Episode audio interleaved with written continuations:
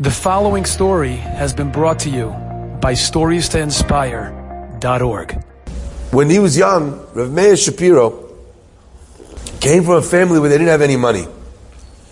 And his mother and his, they, they scraped together every penny, penny to penny, penny to penny, until eventually they found a way to get together the 300 rubles, which was a lot of money for them, to be able to pay a special melamed, someone to teach their child.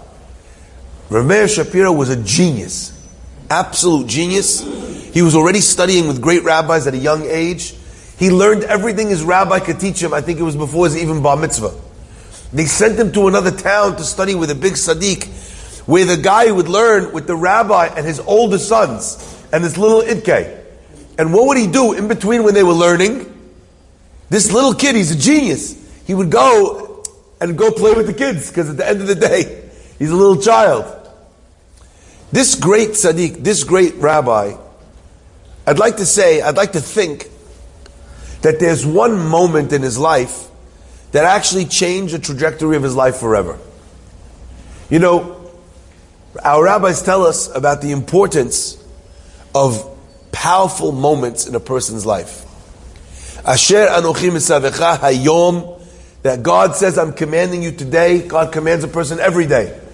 But there are days in a person's life when they feel God's command. They feel what's the right thing to do, what's the wrong thing. I can't do this. I can't do this anymore. I need to do more. I need to do better. Everybody has had moments like that. And a person who uses those moments turns into something special, both in the world matters of the world and in matters of Kedusha. Or a person could let that moment pass by and chalas and stay mediocre, vanilla lane for the rest of his life.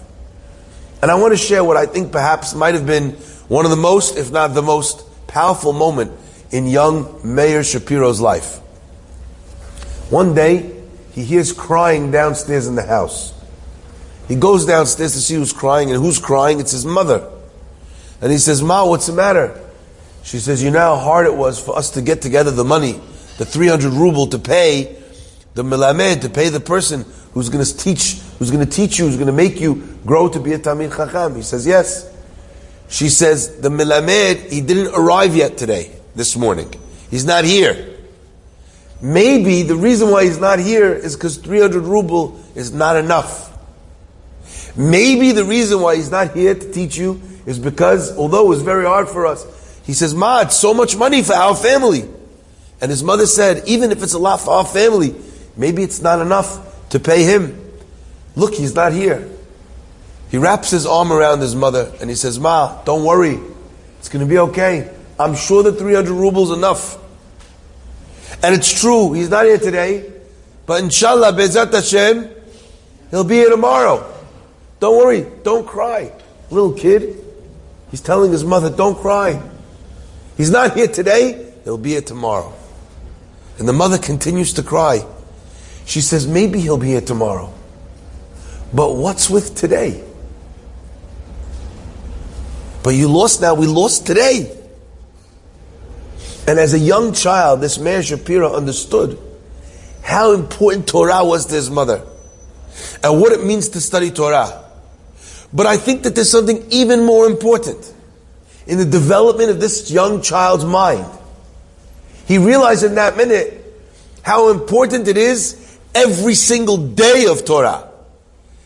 And I don't think it's an accident that it was Rav Meir Shapiro who started the idea of Daf Yomi, where every day you learn one page of Gemara, where there's no day that you don't do something. Because what's with today? Don't tell me tomorrow you're going to learn two pages. What about today? If tomorrow you learn two pages, but you could have learned the page today, then you would have had three pages. So there's no making up for a lost day. That, I think he learned that in his childhood. And the result of that is hundreds of thousands of people learning millions and millions of Dapeh Gemara because a child learned a truth on that morning. What's with today? My friends, I'm going to ask you this question as well. What's with today?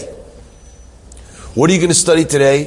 What mitzvah are you going to do today? Who are you going to compliment today? Who are you going to smile at? Which tefillah are you going to have concentration? What are, you know, what are you going to set up a learning process? Are you going to decide to do something better in your life? What's with today? Enjoyed this story? Come again. Bring a friend. Stories to inspire.org.